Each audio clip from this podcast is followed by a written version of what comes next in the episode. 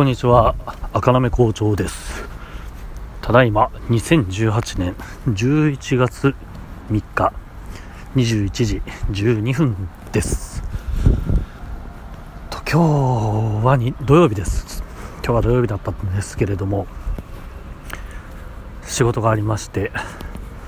朝9時に六本木。で今あのお家の最寄り駅に帰ってきて家まで歩きながら撮ろうかなと思っているんですけれどこの時間だとまだ歩いてる人がたくさんいますね。というのも土曜日日曜日なんで電車は意外と空いてるんですよね。朝も空いてたんですけど。夜も空いてるかなと思ったんですけど結局夜も空いてなくて座れなかったんですけどそうだこれをじゃあ話しましょう。電車の中でビールを飲んだりする行為についてどう思いますか？あの環境が 悪いんでしょうか。私は電車の中でビールを飲んで帰ってきました。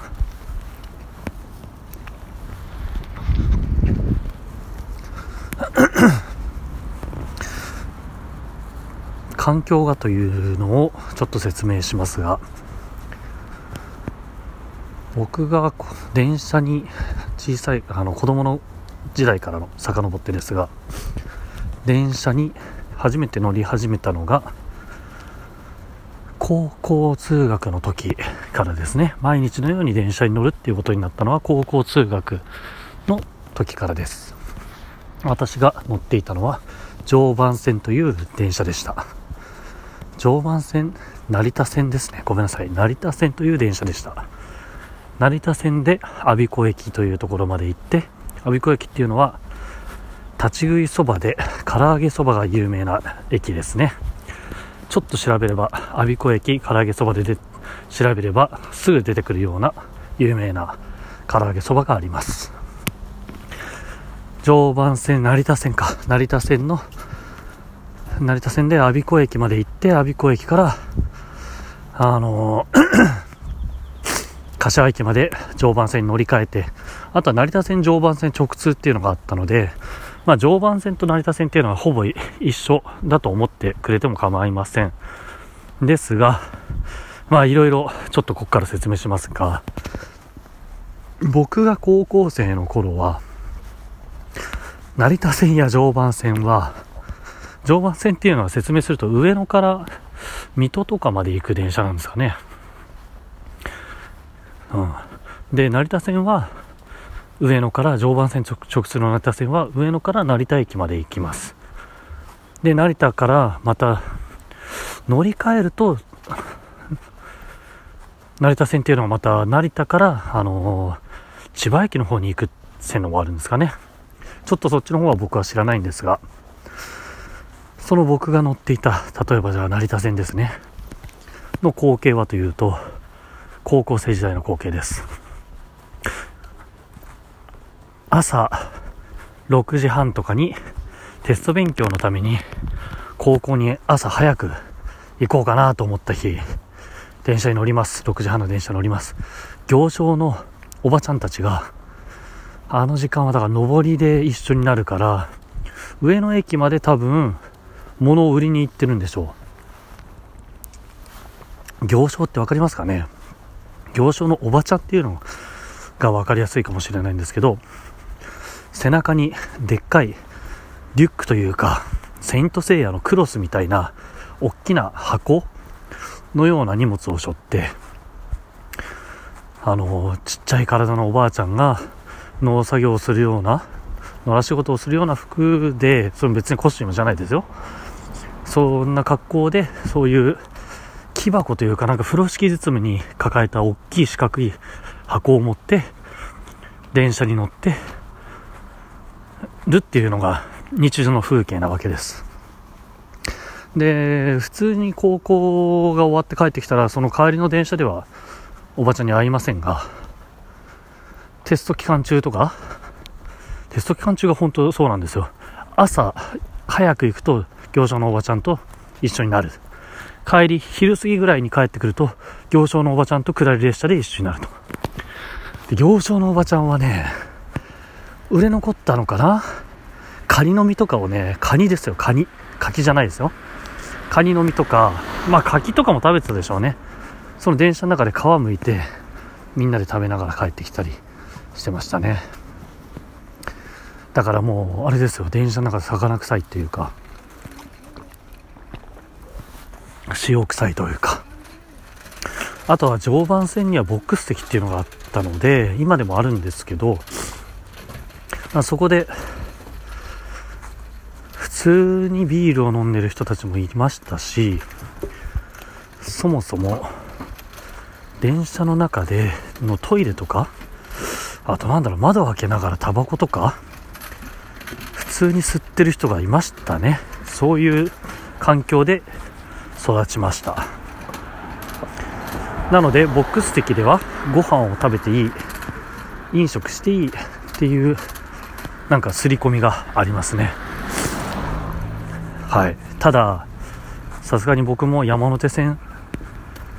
東京の山手線の中とかではさすがにうんなんだろうな。おにぎり、うん、おにぎりも食べませんねたまになんかちっちゃいパンとか食べてる可愛いお口でパン食べてる女の子とかいますけどビールとかもね山手線で乗っててビールの飲んでるおじさんいたらうわアル中だなと思いますけど。で今僕が使ってる電車っていうのはつくばエクスプレスという電車なんですけどやっぱりねあれなんですよ。つくばエクスプレスはもともと常磐線沿線となんだろうな平行に走ってるというかのつくばエクスプレス沿線っていうのは新しくできた線路なんですよね。だからもともと常磐線を使ってた人たちがもっと近いからつくばエクスプレスを使おうとか常磐線沿線に住んでた人がちょっと引っ越しして家買ったからつくばエクスプレス近辺に住もうとかそういう人たちが多分多いんじゃないのかな。つくばエクスプレスに乗ってると僕以外でもビール飲んでる人いますね。1車両に1人はいるんじゃないですかね。そして僕が同居している妻の父親もワンカップじゃないな。ワンカップじゃないんですけど宝焼酎の 100ml ペットみたいなあれをねビニール袋に入れて飲んで帰ってきて家に着く頃にはヘベレケになってるっていう状態なんでね、反面教師で辞めればいいんですけど、うん、どうしてもね、あの、仕事、今日とか、例えば土曜日のその朝から夜までやってるっていう仕事っていうのは、あのその関わってる仕事の、その到着点というか終着点的なタイミングなわけなんですよね。土曜日、日曜日にそこに行かないといけないっていうのは、そうあの会社で事務作業通常の事務作業してますよっていうところではなくてそのプロジェクトのある一定の僕の立場的にはゴールなんですよねだから打ち上げをしてもいいぐらいの話なんですけど、まあ、次の日もあるしとか、ね、終わる時間が遅ければ打ち上げする暇もないしとかあ今日に限っては今日明日がその本番というか僕のゴール的な日なので明日の朝もまあ早いんですよ。8時には六本木に行かないといけないので。なので時間が惜しいんですよね。もう、ああ、お疲れ様でした。早く飲みたいってなっても、お家にご飯もありますし、うん。なので、ちょっと一足早く、電車の中でビールを1杯飲んでしまうと。でも、ね、最初から言ってますけど常磐線沿線に昔からいたそういう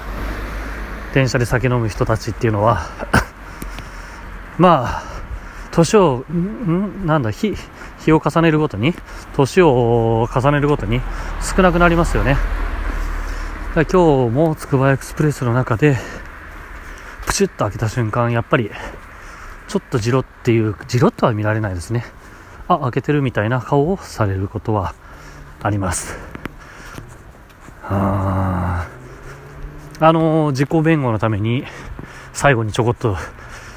ちょっと申し訳ない自己弁護させてください。あのさすがにすごい混んでる時はもちろん飲みません。あの隣の人に酒臭い息を、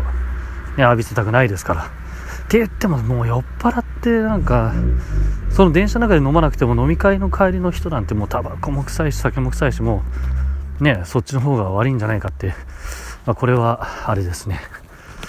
正当化してますが。あとは極力座れる時は飲みません。隣の人がいますからね。いや嘘ですねそれは。ごめんなさい。飲みますね。飲みますがちょっと前かがみになってなるべく隣の人が特に女の人だったりとかっていう時はあのー、顔を口を自分の汚らしい匂いのする口を遠ざけて飲みながら Amazon プライムビデオの映画を iPhone で見ながら家に帰るわけです。はい。お僕のお家の向かいが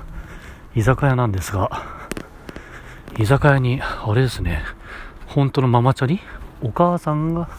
子供を後ろに乗せるような自転車ありますね。お客さんでしょうかね。何でしょう、はあ、トヨタでじゃあまた明日おやすみなさい。